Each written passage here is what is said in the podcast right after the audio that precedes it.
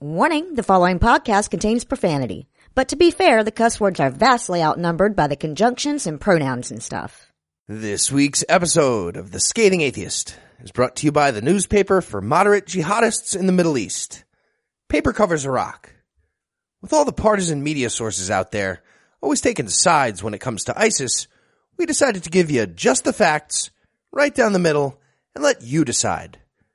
Paper covers Iraq, the hometown rock beat paper. And now, the scathing atheist. This is Zach Law, host, creator, and thought leader from the Zacrilege Cast. I interview atheists, skeptics, and generally cool people every week.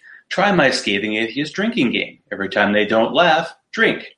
And by the way, we did in fact evolve from filthy monkey men.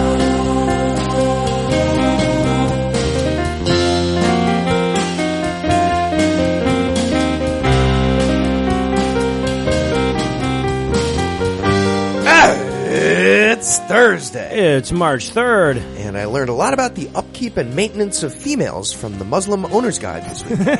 Um, Noah Lugeons. I'm Heath Enright. And from Trump rally cap to Valdosta, Georgia, this is the Scathing Atheist. On this week's episode, we'll ignore my mother's suggested response to having nothing nice to say. The Bible appears to converge with science once every 12 hours or so. And Lucinda and Eli will be here to marvel at just how much job security Quranic apologists have. But first, the diatribe.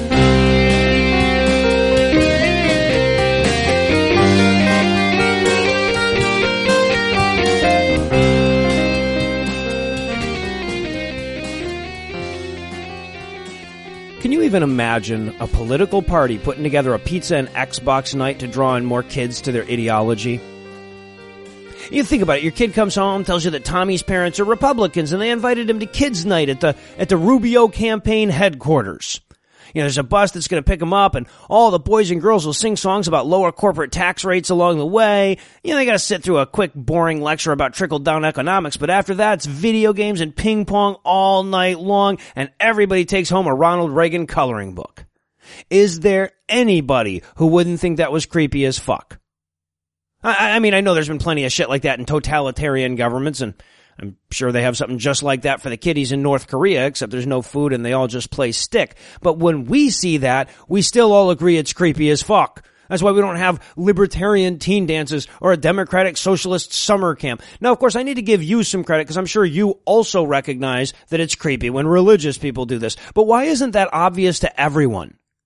You know, any other ideological position would be all but nationally reviled if they started targeting children that were too young to understand the shit they were saying. And yet most of our fellow Americans see nothing at all wrong with Kiwanis Club or the Boy Scouts or the extra homophobic counter Boy Scouts the Mormons made up. For some reason, there is virtually nothing that religion can do in its effort to recruit children that will earn them the kind of public condemnation they deserve. Yeah, I used to work at the Universal Studios in Orlando. And once a year they'd have this massive late night evangelical rock concert. Rock the Universe, they called it. So it doesn't even sound remotely Jesus-y. A bunch of churches and their auxiliaries would pool together piles of money to rent out the amusement park for the night. They'd bring in a bunch of shitty Christian bands and then they'd bust kids in from 30 states to fill it up. And when you're 13, how awesome is that? Right, you go to an amusement park after dark, you see a rock concert, and you don't have to worry about your parents being there to embarrass you. I mean, sure, the music's gonna suck and there's gonna be a bunch of god shit, but there is also gonna be roller coasters and boys or girls or whatever it is you're into. I mean, look, I talked to these kids. I attended these things. By and large, these kids aren't zealots or the children of zealots. Most of them couldn't have cared less about the religious part of this. It was just a big party to them, and nodding along with the Jesus shit was a small price to pay to get there. And of course, the organizers know this. That's the whole point. You know, it wouldn't be worth all this money if they were only drawing in kids that were already hopelessly infected with the Jesus. The idea is you bring in kids that are wavering in their faith or don't care about religion or starting to doubt God. You show them a good time. Maybe they meet a cute girl or a cute boy. They stay up way later than usual. And in the middle of the high dollar, low talent rock show that caps the night off, they lay on the Jesus thick. They put you in as euphoric a mood as they're legally allowed to, and then just then, when you're at your most accepting, they give you the hard sell or the altar call, whatever they call it. And if you're like most kids, you get caught up in the chanting and the singing, you get caught up in the mob intoxication, you're desperate to belong to something, and you do feel the Holy Spirit. You do feel the power of Christ, or at least you feel a thing and everybody's calling that thing the Holy Spirit. So if it all goes as planned, the kid gets excited as fuck and then associates that religion with one of the best nights of their short life. I mean, look, a couple of months ago, I saw a sign for Christian wrestling at a local church. You know, like, like shoestring WWE shit, but with a sermon in the middle and an altar call at the end. And when you live in rural Podunk, how often are you going to get a chance to take your kid to a live wrestling event, right? If they like wrestling, they're going to see the sign. They're not going to put together the significance of the big giant cross on it, and they're going to beg you to take them. And of course, you would say no, uh, or at least you get them properly prepared for all the evangelism they were about to see. But what about a nominally Christian, non-church going parent, right? They're not going to have your savvy. So they sucker a kid in with wrestling and sell him Jesus instead, and for some reason that is perfectly okay.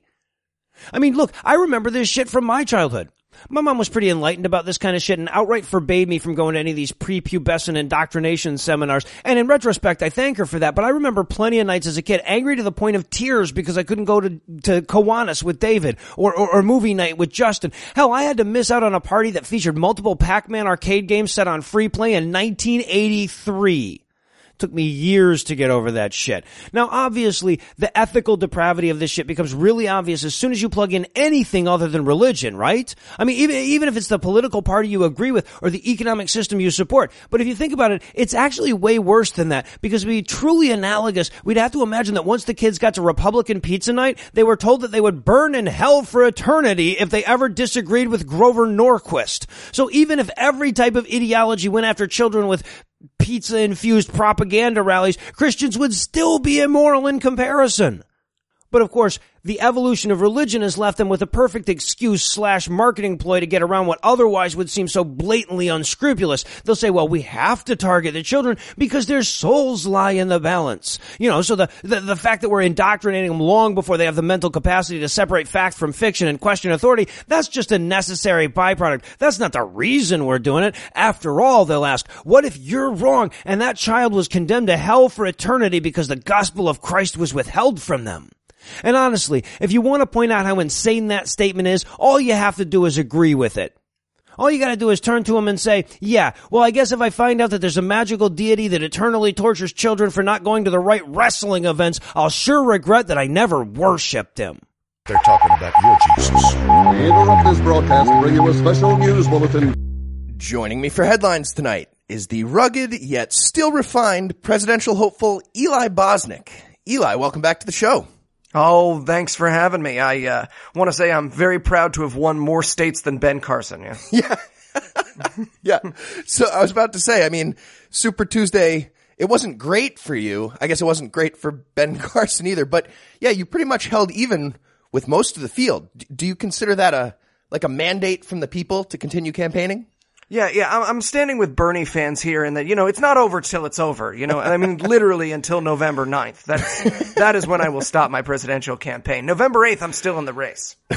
Excellent. Excellent. All right. Let's get going with headlines. In our lead story tonight from the Oscar Grouch file, black people are not the only ones angry about the Academy Awards last week. After a Best Picture win for Spotlight and a Best Documentary Short win for A Girl in the River, The Price of Forgiveness, religion was shown to be a great inspiration for, you know, high quality cinema, but they're not very happy about the attention. Uh, apparently, there is such thing as bad PR when it comes in the form of award winning films about pedophile priest cover ups and faith based honor killings. Now, So- is this, is this the Randy documentary, the thing with the pool? I, I thought we agreed we weren't going to talk about that. Should uh, should listeners Google that or, or don't No, Google that? no, I don't like- Google, don't I feel, Google I feel like. Eli's Don't- giving us advice. Don't Google don't. that. He says I don't. only get to come on once every 40 years, guys. Don't Google that. So, for uh, for those of you who aren't familiar, Spotlight is the story of the reporters from the Boston Globe who uncovered the Catholic Church sex abuse scandal. And despite some fairly widespread dissemination of this information ever since, and now an Academy Award for Best Picture going to a movie on the topic, not only is the church still allowed to continue operating and protecting child rapists, but people keep giving money to the church every Sunday. It's crazy. This is like when Schindler's List came out, except the, the Nazis still exist and people still like them and give them Kickstarter donations every week to help them pay off the Jewish people. What the fuck is happening? Yeah, I gotta admit, for atheists, this is a little bit of a bitter win. It's like if Extremely Loud and Incredibly Close had won, but only because people thought it was the first time someone mentioned 9-11. oh, the towers went down? Which towers? in New York, New York City. Here in this country. Oh goodness. so brave, brave filmmakers. Meanwhile, Dillahunty's just at home going, oh, you know, actually for years I've been, it's fine. Don't worry about it. It's a good movie. I'm gonna keep giving money to those Jews. I don't care. They, they're fine. They're cool. All right. So, uh, one more thing before we close out this story. Um, I just want to mention this. And it's easy for this to get, uh, lost in the shuffle when you start talking about all the prejudice in the academy. But movies about atheist groups committing atrocities just don't get chosen. And it's not fair. I mean, where's the movie about that, uh, atheist parking spot guy in North Carolina? Never even gets made. Racist. I mean, I can't help but notice none of us have apologized for that. How do we know he wasn't a listener? I'm just saying. You put 30 seconds on the clock, people get killed. Take responsibility for what you say. Where's Noah Lugeons really? Come on. some uh, some good words of wisdom. We'll try to be more responsible for what we say. That's all I'm asking. All right, next up, we've got a story about GOP presidential hopeful Donald Trump, who did an interview with CNN's Jake Tapper on Sunday. Oh, this should be To, good. uh, yeah, this is this is a good one.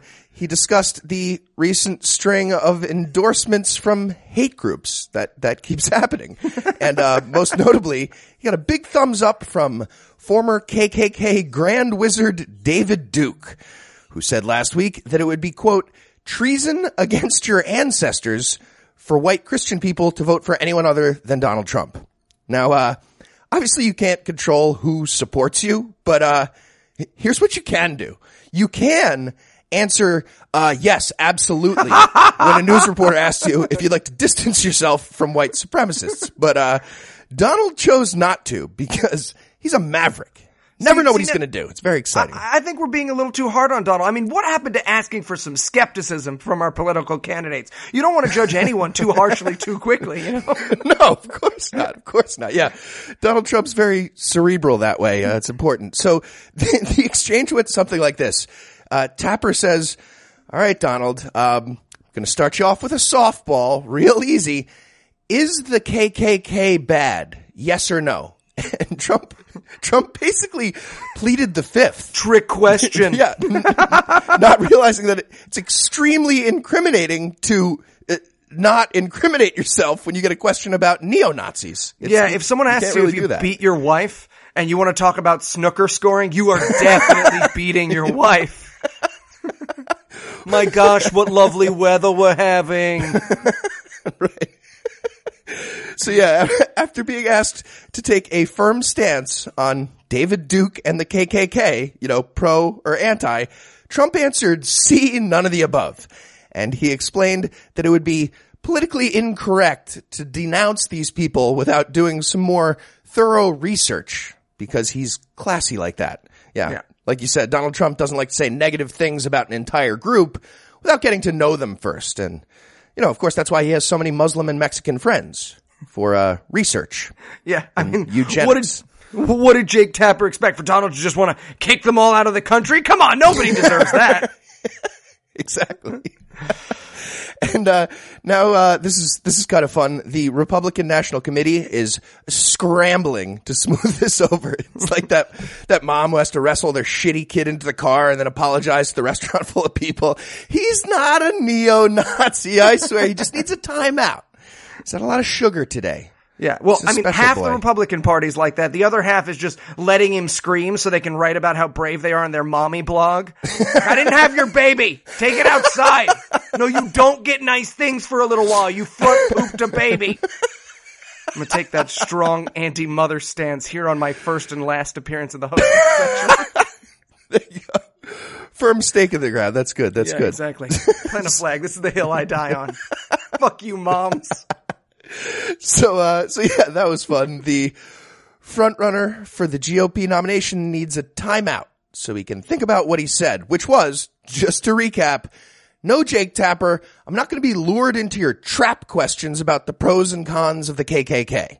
Right. He's not going to be tricked. And that just for for the record, he then went on to sweep Super Tuesday.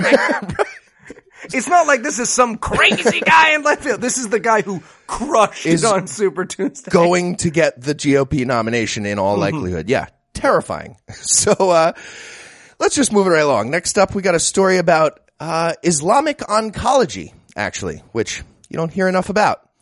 Saudi cleric Sheikh Saad Al Atiq did a TV appearance earlier this month, during which he announced a surprising new way to prevent a whole bunch of cancer, apparently. According to the Sheikh, here's the problem. People are posting food pictures on social media hubs like Snapchat. That's, that's the root cause. Don't forget he has to get to cancer. So food pictures on Snapchat, which in turn causes people to become envious of the food. And that in turn causes cancer. Oh, malignant envy cancer. So that was uh, bacon to cancer in three steps. Very impressive. So Yeah. he's saying, yeah, shut down the internet, probably no more cancer. Yeah, I mean, I think Great he's more worried about uh, gaining some shake weight. Not shake. Huh? But see, this is fantastic because, like, I've always had this theory that, the, like, there are parts of religion that just some dude clearly excusing his behavior. Like, Ruth rolled over next to Abraham one night, started to touch his thigh when she was on her period, and he was like, "Oh, I totally would, but um, God says you're gross right now, so you should leave for like four days." That's what God said. Like, I totally would. But like, oh God, and this Ah, is just the modern tied. version of that. He's just sitting at brunch with his manic pixie dream child bride while she posts pictures of it on Instagram, and he's like, "Fucking, you know what? This causes colon cancer. I have. that's I changed. I just spoke to Allah." yeah, it definitely, definitely seems uh, like a little vestigial thing like that for sure. And uh, by the way, uh, when you actually get into the details of this, it it gets even dumber than it sounds. Believe it or not, That's impressive. this guy managed to find one of the stupid reasons to claim that envy of food causes cancer.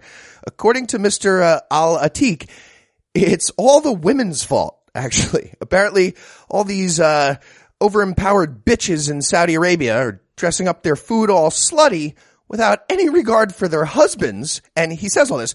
The husbands are being cuckolded by all these other people, uh, eye fucking their wife's cooking. This is a big problem for him. and of course, not to mention all the kids getting the magical face cancer from the food porn that results. Really, honey? Do you have to put so much garnish on? My parents are coming over. but here's my question: If if I fucking envy causes cancer, does this make like Guy Fieri the Dr. Brzezinski of the United States? He's like, no, no, no, you need salt pills. He's eventually going to have a Nuremberg style hearing. Flavor Town. Did you or did you not stick your finger in that sauce? Yeah, Guy Fieri and uh, Dr. Brzezinski, the Dr. Brzezinskis of the United States. I mean, they are the two worst humans in the United States. The, the relationship goes farther than just. And uh, by the way, just just so you don't think I'm paraphrasing badly, here's what this guy actually said: "Quote: By Allah." I have encountered cases of children getting cancer caused directly by pictures posted on social media accounts. A picture might transmit sorcery. The proof, he has proof. The Oh, okay, proof is that if I took your picture and applied sorcery to it, you will be afflicted accordingly. So why do we find it difficult to believe that a sorcerer might take your picture from a social media account, print it, and cast sorcery upon it? End quote. Exactly. Ah, the uh, fat guy in a red hat method of determining witchcraft from the uh, Deepak Chopra School of Theology. And he's right. You know, we we can't prove that he wouldn't print out a picture of our social media and cast the spell on it. he's, he's got it. Yeah. Checkmate us. Yeah. So, uh, I, I'm pretty sure though, during that quote, did he not just claim that he's a wizard who can give you cancer using your picture? He, I'm pretty sure he said that. And it seems like you could heal cancer with that sort of magic. But also, one other thing, why does the sorcerer have to print it? I, I was confused by the printing. Like I'm picturing Gandalf just frustrated, yelling at a printer, banging on PC load letter. The fuck is that? How am I going to give this kid cancer without a printout? He spends two and a half hours trying to fix it before he just calls some eagles and they fix it for him. oh, I just need eyes. That just means new paper. Perfect. All right. Now the kid's got cancer. All right. So, uh, just one last point. Um, this isn't just some random dude who happened to be on TV one time. It's not even like Pat Robertson level. He's a religious official with actual power. It's illegal to disagree with this guy out loud over there. And he thinks that fucking grilled cheese needs a burqa before you take a picture of it. And And if Muhammad's face shows up on the bread, you're really, you get your hands chopped off or something.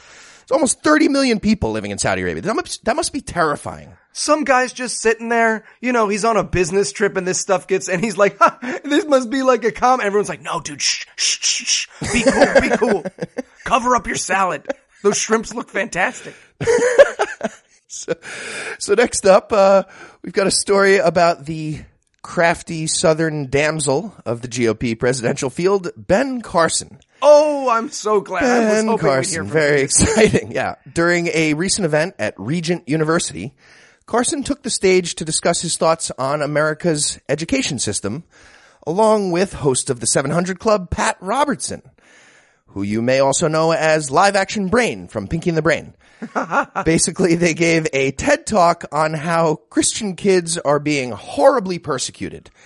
And that's why Ben Carson, when he's elected president, is going to finally get rid of that quote, ban on Christianity in our public schools. Oh, it's good to hear. For for those who want to not have to watch the video or read the article, I'll, I'll give you an image. Uh, the dormouse from Alice in Wonderland promises the leprechaun from the Leprechaun movies that unicorns are going to stop shitting everywhere when he's elected president. There you go. I just helped you out. If you need a if you need a slightly less silly image, TLDR, just refer to Eli. There you go. So, some football players huddled in the corner. Do you guys mind if I say a quick prayer? No, get the fuck out there.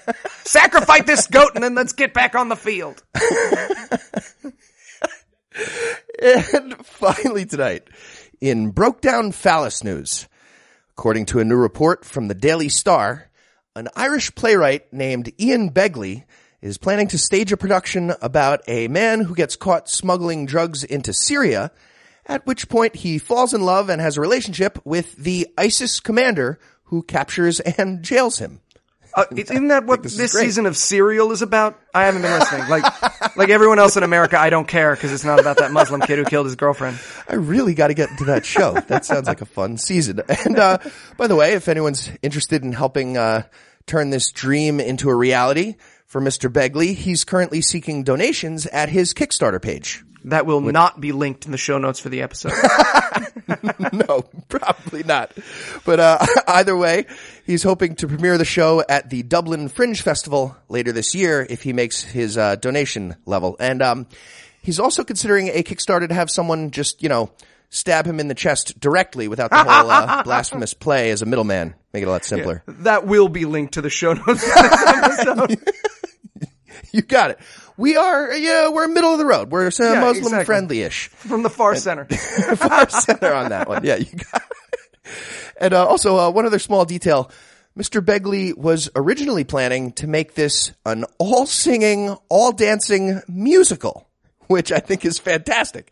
But he's since abandoned this idea, which, you know, obviously very disappointing. But Sure, yeah. regardless, this is a fantastic plot for a play. Now, um, in situations like these, I often find myself thinking, you know, uh, what would Noah do? When, when a news story pops up with phrases like gay ISIS drug mule love story musical, what would Noah Lugeons do? And, um, it- Um, do- uh, is do an smoke.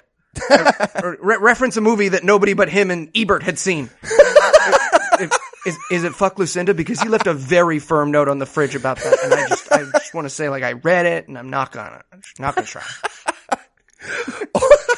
All good answers, but um, I think uh, I think if Noah were here right now, specifically about this story, he'd say we should at least help out this playwright a little, if not make a sizable donation. Either way, though, he'd be thoroughly disappointed if we didn't also put 30 seconds on the clock and come up with some ideas for the uh, pretty much writes itself for the gay love story about the drug mule and the ISIS commander.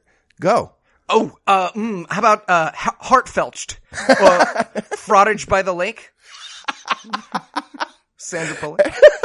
Everybody Google frottage because that Don't, don't Google that. Don't Google Google the Randy the, the thing second first. definition. The Yeah, second exactly. definition. Yeah. um, all right. So uh, what, what about in terms of like uh, casting? I was thinking maybe Daniel Radcliffe and Sacha Baron Cohen, something like that, or may- maybe like Nathan Lane and Hank Azaria, the, the Birdcage, something like Yeah. that. How about uh, Jim Caviezel and Jared Leto in Between Iraq and a Hard Place? um, how about um? I was also picturing like a figure skating version to go with the musical theme. Um, Ooh, like a figure skating version of Walter White in Iraq, like uh, Breaking Baghdad, Miracle on Isis, that sort of thing. Ooh, all right. If, if we're going musical, I'm going to go with a Peter Gabriel jukebox musical, uh, The Burqa Excellent. of Love, featuring uh, acid in your eyes and don't tense up. oh, another musical. Let's go classic. West Bank Story with hits like Sharia. I just found a law called Sharia. Come on, you can, you can write the song. songs write themselves. at This point. when you're a drone, you're a drone all the way. All right. Um, what about uh, what about Scarface 2, the acid smuggler? Bet uh, bet Pacino does a, a good Arab accent. That'd be fun. Oh, no- maybe yeah, no uh, question, yeah. maybe maybe the scent of a man without a face, something like that. That'd be fun. It smells like burning.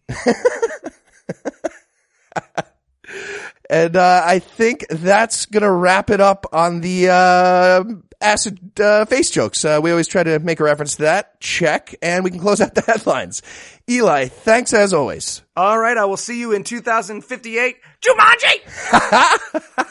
Excellent. And when we come back, it'll be time for Koranimaniacs. So just sit back and relax. ربنا ولك الحمد الله أكبر سبحان ربي الأعلى سبحان ربي الأعلى one of the common defenses Muslims use to bolster the Quran's divine credentials is what beautiful poetry it is. After all, they say, Muhammad was illiterate, so what are the odds that a person could produce such fluid and artful text without the benefit of being able to write it down, revise it, and reconsider it? But of course, upon examination, either there's a form of Arabic poetry that relies on rambling about random shit, remembering pages later what you were talking about, repeating yourself, and then realizing midway through a sentence that it doesn't make sense only to desperately backtrack. Or this thing reads exactly like it was written by a fucking illiterate person. Uh, yeah, and for example, the very first thing we read is a nonsense word. It's alif lam mim, and according to my translation, these letters can't be translated because they're miracle letters, and Oh. only Allah knows what they mean. I so yeah, see. feels like an eight-year-old boy trying to keep girls out of his tree fort, and, and he's illiterate, like you said. Yeah, right, right. And of course, a holy book breakdown would only be a partially book breakdown if we didn't have the input of the lovely and talented Lucinda Lugeons. Lucinda, welcome back. I'd feel a lot more welcome if you didn't keep making me read all this shit. Wouldn't we you for all? And of course, here to balance out all the loveliness is the one and only Eli Bosnick. Eli, glad you could join us once more. Oh, thanks for having me. I have a meatball stuck inside me. Glad you shared. All right, so we've got two more stories to knock out this week, so we're going to get right to it, starting with a chapter titled The Family of Imran. So yeah, we start off with a bunch of reminders about how awesome God is and how he definitely wrote the shit out of this book. Oh yeah. And then it brags about how little sense it makes. It does. Yeah, yeah. Uh, we also a- learned early on a little bit about God's uh, resume. Turns out he had a brief career as a fiction writer before he started writing science books like the Quran. Yeah, he's a lot like L. Ron Hubbard in that way. Apparently. God's on a boat somewhere. Fucking kids. My translation says that God is, quote, the Avenger. And, and look, I know mm-hmm. I'm not caught up on every issue, but I feel like I would have heard about them adding Allah to the roster. I mean, everyone freaked out when they added a black kid, so I'm, I'm Yeah, just saying. right. Spider-Man's white. And uh, then in verse six, it says that uh, Allah quote shapes you in the wombs as He pleases. And uh, in context, I guess the message is supposed to be, you know, uh, God the Creator is everywhere. But they chose the creepiest fucking way you could have possibly said that. He's basically 3D printing every fetus with his magical hentai dick tentacles. Obvious. There's Magical no other way to interpret that. Hentai Dick Tentacles, by the way, is a fantastic film, if anyone wants Underrated. Yes, it is. Um, he also points out about how half the passages are allegorical and that nobody but God will ever know what the fuck God was talking about. It brags about like that, like, like it's proud of that, like it's a good thing. Yeah, God's basically the dad from Big Fish. Now, not all the stories I tell you are true, but kill all the Jews anyway. That's a And deleted scene. You gotta. right? And as for the non-believers, God will set their children on fire. Uh, well, that part was allegorical. Only God understands. Oh, it. gotcha. Right. Of course right. it was. And uh, I guess a lot didn't think this all the way through because according to this verse, I can be an atheist with absolutely no consequences as long as I remain poor and childless. Yeah, good That's fine. Oh, good And, uh, call, That's good my call. Uh, that's my vision board right there. So. There's a fantastic quote in this section where he says, it's basically, and you shall say to the unbeliever, when my dad gets back, he's totally gonna kick your ass. He knows karate. There's a lot of that. Yeah. Uh, This is also where we get the first of, of what I'm sure will be many references to the Battle of Badr, where the Muslims defeated a much larger army of heathens. And it makes no sense to bring it up here. So keep in mind that as he's dictating, Mohammed just cut into the middle of his own story to say, you guys remember when I kicked those motherfuckers' asses at Badr? That was awesome. my copy is so anti-Semitic. Oh, I'm so You ready, excited. you ready for the Saudi translation? oh, translation? please, Okay, please. yeah. It says, there has already been a sign for you, O Jews, in the two armies that met at the Battle of Badr.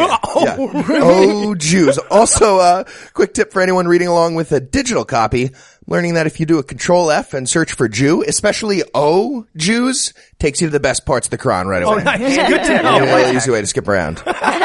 Yeah, basically this is uh, Muhammad's section of being that friend. If you've ever been in a fight with a friend, like you both fought at the same time, and every time you get drunk from then on, they're like, you remember that guy we fucked up at Bennigan's? we got him good, huh? It's like, stop trying to kiss me, man. we both fought a guy outside of Bennigan's. There's also a crazy section I just have to point out where the quote in my translation is quote, fair seeming to men is the love of pleasures from women and children. Oh, really? Yeah, so I'm guessing Reza missed that part. I don't. There's a lot of parts Right. that I think Reza missed. Also, just one other note. I think Christians' dicks would fall off if they read all of the, if someone says you're wrong, just tell them you're saved and smugly walk away. They'd be like, that's our thing, motherfucker! Don't you do that to us. I'm, we you're not saved. My book came second. Oh, that's what we say to people! you crazy Muslims! Look out mean, for I'll my pray for Dennis you. the Menace remake, by the way. All right. Then in verse 28, we learn that Muslims aren't allowed to be friends with us. Not at all. No. So I can stop saying, don't get me wrong, some of my best friends are Muslims because they know I'm full of shit anyway. Wait, Right. Well, right, I just yeah. want to say I have a very close friend who's Muslim. Uh, terrible health though. I, I told him we were reading the Quran and he just kept yelling, "I'm Sikh, I'm Sikh." Poor guy. Nice turban though. I like his. He's got a hat. Tell him I have Muslim hats.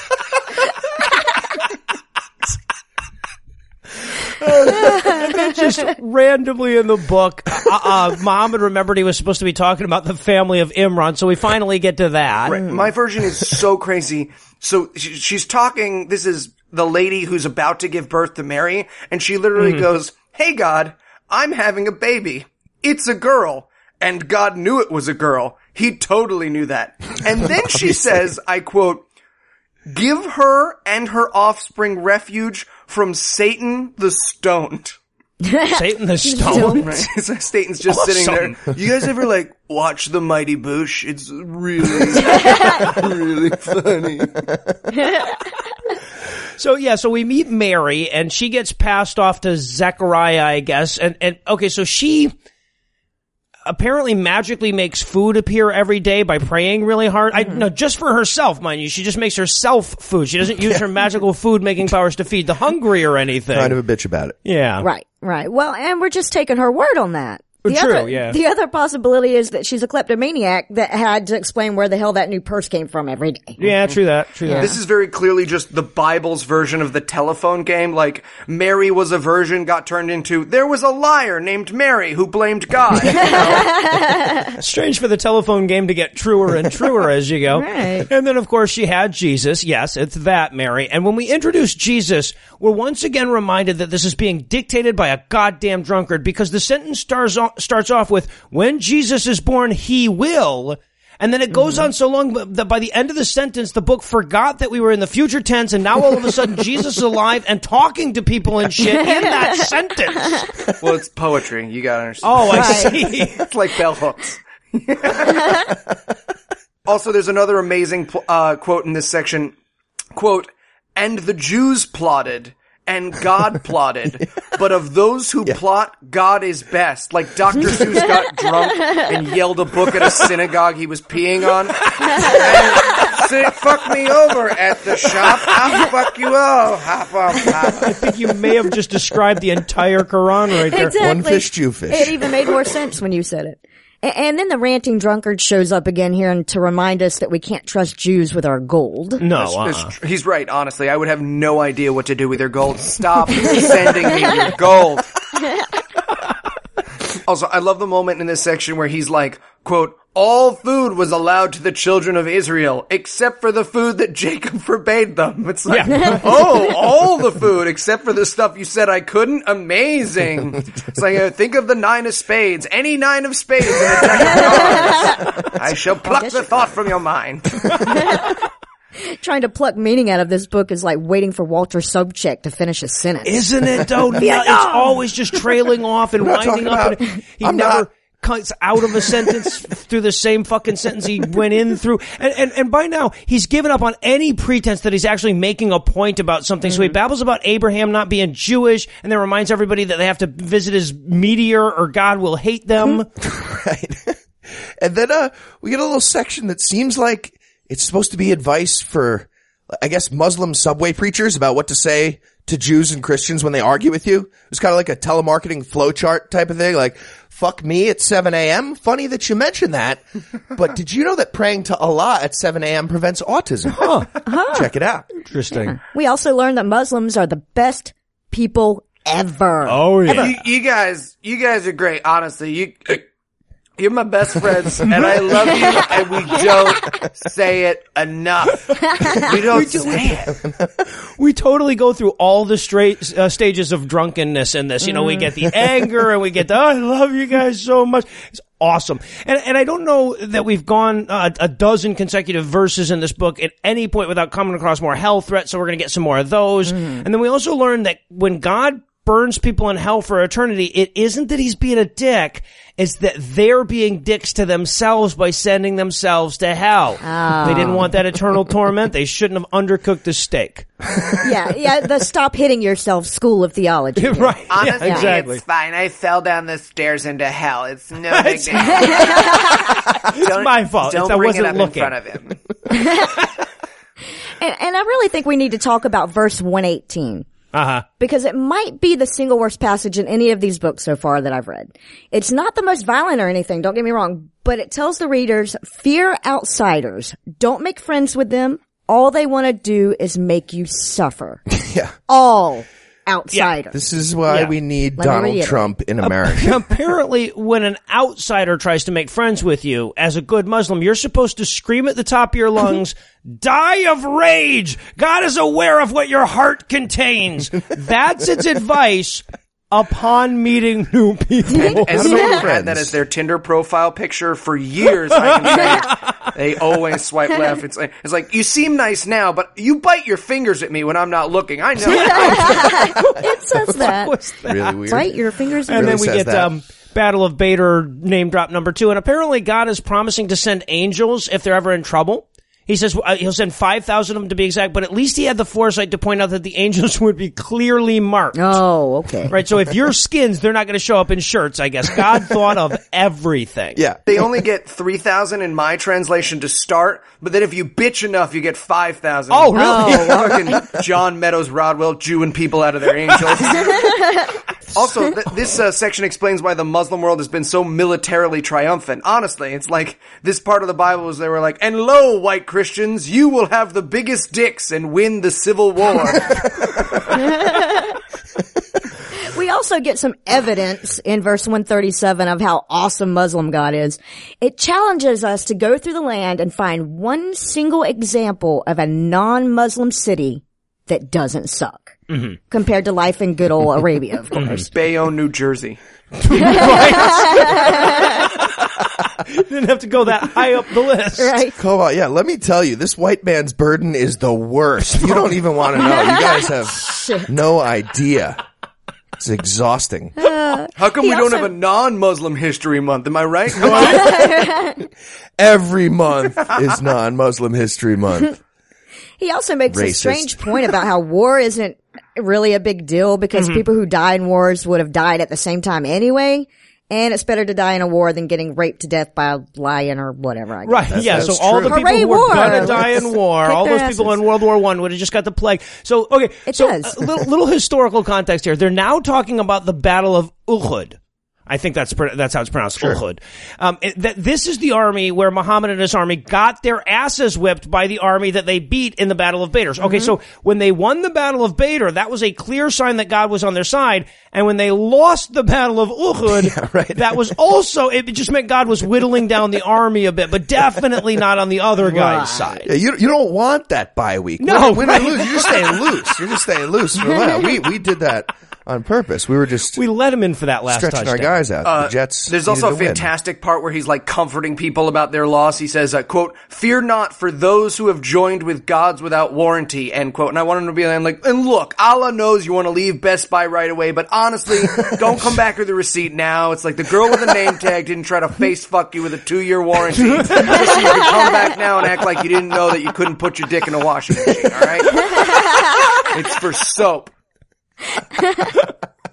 I swear I spent the whole surah loading Excedrin and migraine into a Pez dispenser at right. the realization that the whole fucking book is going to read just like this. Yeah. Just random hell threats and misogyny from an author that can't hold his train of thought any longer than the dude in Memento. Right? Oh my Ridiculous. It's it sounds like Muhammad would just keep saying things. And then he'd get mad at that scribe because he didn't seem to be writing as much as Muhammad said, like Bill Murray in Lost in Translation. You know? would Is love that all he said? I'd love Did to you- be a fly on the wall. I got lost so many times reading this these mm. two fucking chapters. I just kept jumping around the page, being like, "I've already read this. I've yeah, already why are we why are we saying this eyes again? left to right, top to bottom. We've been doing this for years. Keep it together." Well, I mean, yeah, because like it introduced characters early, and it talked about Mary and Zechariah, and I thought like we introduced John the Baptist, Jesus was there for a second, so I thought for sure eventually we were going to get back to them, and there would be some like reason why we introduced him in the first place. but no, absolutely not. nothing. Uh, t- to be fair, though, I did find one good sentence. Uh, he's, uh, he says, "quote Be not chagrined at your loss of booty." that was that was the highlight of this reading experience for me. I was like, "Booty." All right, back to the fucking crazy screed. Yeah, uh, but other than that, it's just oh, and you know what else non-Muslims are full of shit about? Uh, that for two hundred verses. Yeah, right. But I will say I got my hopes up when I saw the, the title of the next surah was Women. Yeah, Surah number four. This ought to be good. So, first of all, don't steal shit from orphans. We need to be very clear about that right up front. That is the first thing you need to know about women. Obviously. Yeah, this is the don't shit in the pool of religious rules. It's like, why, why did someone have to write this down? were, they, were they shitting in the pool before? Well, also it, it's it's uh it's about not swindling orphans too. Yeah. So, in fairness, I think this is one of those you know cultural things we need to be a little more open minded about. Here in the Western world. We just go right up to orphans and trick them into bad trades. That's capitalism. But, you know, they don't understand that in the Islamic world, so they have a ban on it. I get that. I get Right, that. right. Well, also we learned right away that you should try to keep yourself to four wives or fewer. Mm-hmm. But the way that phrased fucked me all kinds of. Oh, yes. In my translation, it says in verse three, quote, if you fear that you cannot deal fairly with the orphan girls, you may marry women of your choice, two or three or four, end quote. So what does cheating orphan girls have to do with getting married? and if you can deal fairly with orphan girls, should you just, you know, fuck them instead? What the hell is going on here? I don't understand this fucking. Okay, so yeah, I had to look this one up, and I found a huge well of apologetics about it. Uh, uh, uh, Surah four, verse three. So, for the record, a lot of the translations say something like, "With respect to marrying widows, if you are afraid of not being able to maintain justice with her children, marry another woman of your choice, or two, or three, or four, who have no children." That's from the mm-hmm. Sarwar translation, by the way, and that is complete bullshit. Nothing like the Arabic. Th- th- that's a translator trying to make it seem like this is like not about fucking orphan girls. The entire passage in the original Arabic makes no mention of widows, mothers, no mention of others, no mention of her children, and I don't even think the Muslim scholars can make heads or tails of what the fuck he was talking about there, but it is almost certainly about fucking orphan orphan girls that are in your care. Yeah, exactly. It's like when someone has to go up after Deepak Chopra in one of those intelligence square debates. Okay, so what Deepak meant, Right. he didn't say these words, but it was a test. God damn it. I gotta stop going second. Also, can we talk about, for a second, about limiting yourself to four wives? I mean, who wants to come uh-huh. home to three people crying because there's a cute dog on Facebook? Just sitting there getting outvoted because, quote, he has ears. all right. I mean, guess you guys are all right. And then Muhammad tries his hand at math, and that's fun. Five or six verses of him spouting off fractions that don't add up to explain who gets what when it comes to divvying up dead people's money. And of course, women are worth about, uh, you know, half as much as, as Well, men again. Unless there's more than two sisters, in which case Gets the impossible. sisters should get two thirds, and then the other half gets divided above, among the brothers, and the remaining one sixth goes to your parents if they're still alive. Yeah, the uh, remaining negative 33% goes to the orphan slave prostitutes. They actually owe you money when you die. Shit's like Weird a system. goddamn SAT question. You didn't say there'd be math, right? the one good thing I could say about the Quran ruined. There's math now. Friend it for me. And there's no way I can do this one justice without just reading it verbatim here. Verse 15 of Surah 4, quote, If any of your women commit fornication, call in four male witnesses from among yourselves against them. If they testify to their guilt, confine them to the house until death releases them or until God gives them another way out. End quote. See, my translation says, quote, and watch out for Lady MacGyver. She can be tricky. Using only a burqa and a safety pin. So I guess the takeaway here is whenever your wife does a gangbang, make sure you get sworn statements from at least four of the dudes. Otherwise, Right. you don't get to watch her die in a cage legally. apparently. And then we get God's thoughts on gays for a minute. And no, it's not murdering them yet. Right now, it's just punishing them until they promise to stop being gay. Oh yeah. Yeah, which makes you wonder, do they maybe just not promise fast enough on the way down when they get thrown off of roofs? It's like, I ah, Must be it. Must be it. Yeah. Then we get the list of people you aren't allowed to marry. So good. Um, this includes your mom, your sisters, your aunts, your uncles, your nieces, etc. But one that it leaves out and actually specifically points out is okay is if you marry a woman and her daughter, Uh huh. but you marry both of them before you fuck them, either of them. Yeah. Right. That's okay. It's all right. And, and- and I mean, Apparently. that's some more Quranic prophecy. I, I think it's pretty clear that Muhammad had just a vision of MILF three-way porn, and, you know, we need to respect that. He Come on. nailed it. All also, that scientific accuracy that he wove in there. I love it. also, one other uh, rule in here in my copy anyway: you, you can't fuck your wet nurse or any woman that suckled the same teat as you as a child. It really says that. That ruins so many of my fantasies. Al- also, no married women, Mm-hmm. unless, of course, you stole them as war slaves. In which case, obviously, you can marry them. Clearly. It's just at a certain point, he, I feel like he's reading my internet history. I'm very uncomfortable. We also get a flow chart at how to deal with disobedient women. Mm-hmm. First, you admonish them, then you kick them out of bed, no dick, and then you hit them. Yep. It says that you fucking hit them. You hit them. That's See, what you're and I supposed don't to do. understand why Dawkins is so hard on the Muslims. They agree on so much. Oh, it's worse to get hit with a bat than it is with a stick. That's all I'm saying. That's all I'm saying. Well, that's the thing. I mean, it's not like it sounds. You hit her with like a newspaper. Is what Oh, it's just a swat no, no, dignified, stern, but dignified. on the nose. Well, see, it's so funny because when I was Googling verse 3 of Surah 4, the search bar kept being like, are you sure you weren't looking for verse 34? So I was looking forward to this verse and it did not disappoint. Fuck, if Ray Rice was a Muslim, Rifra would have protected him. Holy shit. But from the tape, though, it was hard to tell if he admonished her first, you know, and then withheld some dick. So I can understand why Goodell was a little confused at first. it Right, was not right. clear at all. And then, of course, that part ends with, but I mean, if they aren't bitches, don't hit them. Isn't God great? Right? Yeah, right. we got a part where it says you shouldn't hit them. I mean, if they're not bitches about it. But yeah. so, so, you know. we also learn in verse 46 that Jews would be much better off, of course, not being Jews. As though we didn't already know this. And remember that Muhammad was illiterate. This thing was dictated. So I guarantee you that in verse 46 when it says like some Jews take the words out of context and say we have heard but we disobey or hear without listening you know Muhammad was doing that part in his Jew voice some Jews take the word out of context and say we have heard but we disobey Oh, Yeah. Muhammad, you got him. You got him. You're Jewish just great, like. Muhammad. It was you really just is. like it But my Muslim brothers be taking words in context like a baller. And then the religion of peace reminds us in verse 56 that when God gets done melting the skin off of Jews, he's going to put new skin on them so that he can melt that skin off of them too. Mm-hmm. And so on and so forth and for eternity. I was picturing like Jewish Bugs Bunny just unzipping his skin over. and over. oh, I was getting so mad. I love the idea of Jewish Bugs Bunny Right. And, and in verse 69, we have a moment where he basically is like, look, this book is super easy to follow. So easy to follow that, spoiler alert, if we told you to like, kill yourself, the truly faithful would. Just saying, again, t- it's just testing the waters for butt sex, the book. Let's see if you do I hear some women really like it. That's I, just crazy. My friend's wife, Lot of Light Switch, nerve says she's endings super there. into. Suicide is an erogenous zone.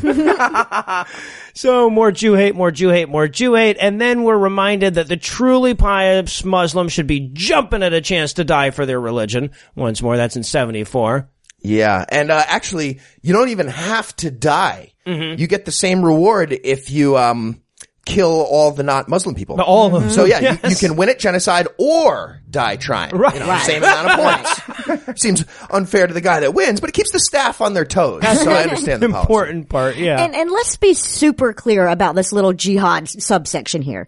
It says very clearly, if you're not a Muslim, you're a follower of Satan, and it's their duty to kill you. In no uncertain terms. For the sake of themselves, God, the world, and your women and children who are being led astray by your satanic ways. Right. Right after the boy should you want to die for this book verse. Yes. That's Yes, exactly. And then it spends about three verses saying, and look, this is definitely not figurative. You should Mm-hmm. definitely go out and murder people until you die that aren't Muslim because God was going to kill you at that exact time anyway when you were going to. There's no fucking way to read this section as peaceful or even tolerant of peacefulness. Right. So, uh, out of curiosity, I actually went looking for an apologetic for this verse, and it's basically, yeah, but then like the next verse says to answer the call of the oppressed, which is a little like saying when you're done murdering all the stupid atheists and Jews and fatties, realize that everyone will be a Muslim and you did a good thing. That's what it says. Yeah. Yeah. when you think about it, Liam Neeson's the good guy in Taken. I mean, yeah, I guess.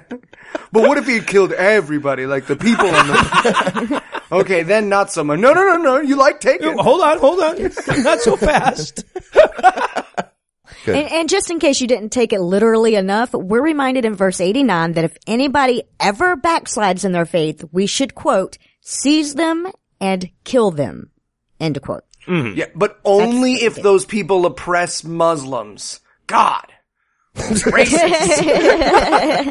Well, I think it is worth pointing out that that at least um, in in that verse, the Bible gives you the same advice. So the Quran and the Bible are tied. Oh there. yeah, they're both super shitty books. so I love how everyone has to point that out. Like, I should just point out they're both shitty books. Yeah, man, they're both Yep. shitty yeah, books. you shouldn't Yeah, they are. I'm believe talking in any about of this these book things. right now.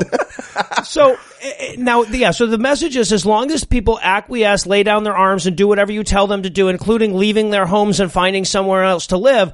You're not allowed to harm them anymore, Uh, unless, of course, you count stealing their children as harm. But, and you know. really, is that so much to ask? no, I don't think so. Yeah. Also, if you accidentally murder a Muslim, you have to give his family some money and a free a Muslim slave. so that's why you should always Make have up for it. Muslim slaves Yeah. on hand. Eskimo Joe for 12,000. Sold. and uh, then in verse 101, it says, uh, this was an interesting part. It says you could shorten your prayers down if like Jews are chasing you. it becomes like, like a hurry up offense type of deal. Like Akbar, Akbar, Omaha, Omaha, hot rap. So- and by the way, uh, Eli, have you noticed that? Like when you chase Muslims around, do they shorten it up? Had you, They do. It's true. them? They they they stop right away. I I, I run out when they're doing their little rug prayers, and they they Yeah. they scamper. scamper. And in case you're wondering what the very worst thing a human being can possibly do, it's idolatry. Yeah. That's the one thing Muslim God will absolutely not forgive. Serial murder rape, you just have to ask. Movie The Golden Calf, there isn't enough sorry in the world, motherfucker. And a couple verses later, we get a really weird warning for all the dudes. It says, uh, listen, we know what's gonna happen. You- You're gonna try to fuck your wives and your slaves and your local orphan girls all equally. Everybody tries to do that. You're gonna have fucking rotation systems and spreadsheets. It's not gonna matter. You're gonna fuck it up. So just stay focused on marrying the right homeless child. Like that's the good Muslims think big picture. So yeah, that was that was a verse in a holy book. I also want to linger on verse 150 for a second because I think it's worth citing all of the people who says, you know, Islam just needs reform because this part, part basically says if anyone ever says that Islam needs reform, it's because Satan, so kill them. okay, it's not quite that explicit, but that's basically the gist of it. Yeah, and this is some grade A quality prophecy. I mean, it doesn't mention Ayaan Hirsi Ali by name, but it's pretty great. It's pretty close. Yeah. And then we learned that God swapped Jesus out at the last second. Yes. He never got crucified, y'all. Never, ever. Or maybe God just came down and used the men in black flashy thing for the Jews. Oh, you crucified the fuck out of that Yeah. guy. But Jesus definitely didn't crucify y'all. Mm. Even though the people who, you know, crucified him thought he did. It's very clear on, on that. Yeah. Right, and if you don't believe that, you're murderable. Yeah, and I mean, this is hard to read. I mean, no matter who the magician is, you hate to see someone get called out on their tricks, you know. Right. How to hate Allah more. He's the guy that ruins the magic show for everybody. it's a magnet, it's a magnet. All right, fine. There's a String on it, there's just a string and you can't see it because it's a black background, guys. Just contact juggling. It's a fake thumb. yeah. Uh, this was actually impressive, this section in a weird way. The verse manages to clear the Jews of murdering Jesus, but still do that with an anti-Semitic message somehow. like, as a look, they can't even murder a heretic properly. right. Idiots. Oh my god, this book is so good at Jew hate. Also, a, a cherry picking apologist might toss verse 171 at you where it reminds Muslims not to go to extremes in their religion, which is true. It does say that, but it earlier in the same chapter it reminded us that he do, that the guy who's saying that doesn't think murder, martyrdom, rape or slavery are extreme. Yeah, it's basically like, well, kill everybody that's not a Muslim, but don't go crazy, guys. Don't go crazy. right. I, I was happy to see him call bullshit on the Holy Trinity in there though. Yeah. Cause that's some wacky shit. That was nice. That we'll see. We found something nice to say. That makes this whole segment a compliment sandwich. Yeah, yeah. So we'll close it there. That's four surahs down and only 110 to go. But don't worry, as bad as that sounds, we're actually already more than 15% of the way through this thing. Uh, so we'll take a three week hiatus, then we'll return for surahs five and six, which will include our first Meccan surah. I hear those are supposed to be the less evil ones. So we've got that to look I love forward to. making food. And until then, all I can say is this book is incredibly fucked up. Hallelujah. Meccans are all rapists. We're gonna make them pay for the wall. Gonna blow it down with a trumpet.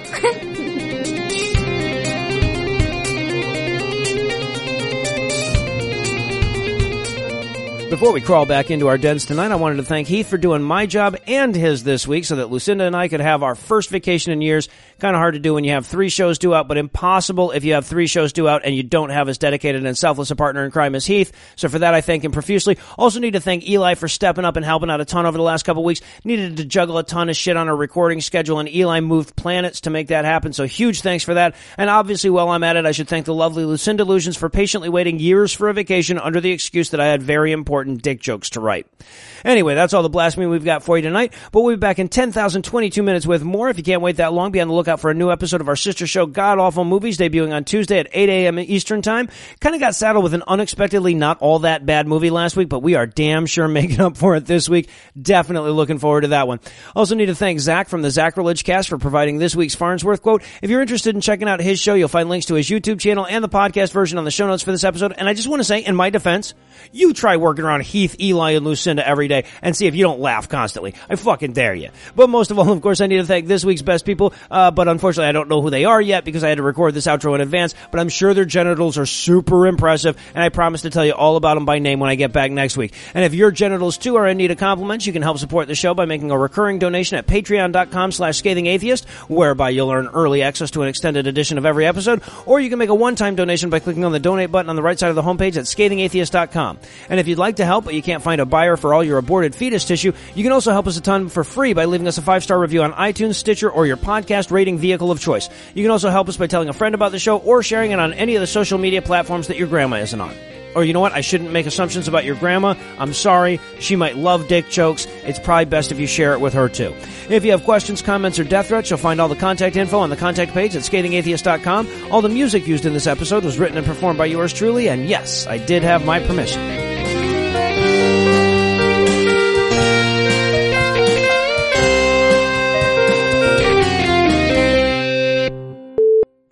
Yeah, I got to say Jumanji. And we're out with the Jumanji. Fantastic. I thought, I thought for a second you were going to throw Juma- Jumanji in as another movie too. That'd be great.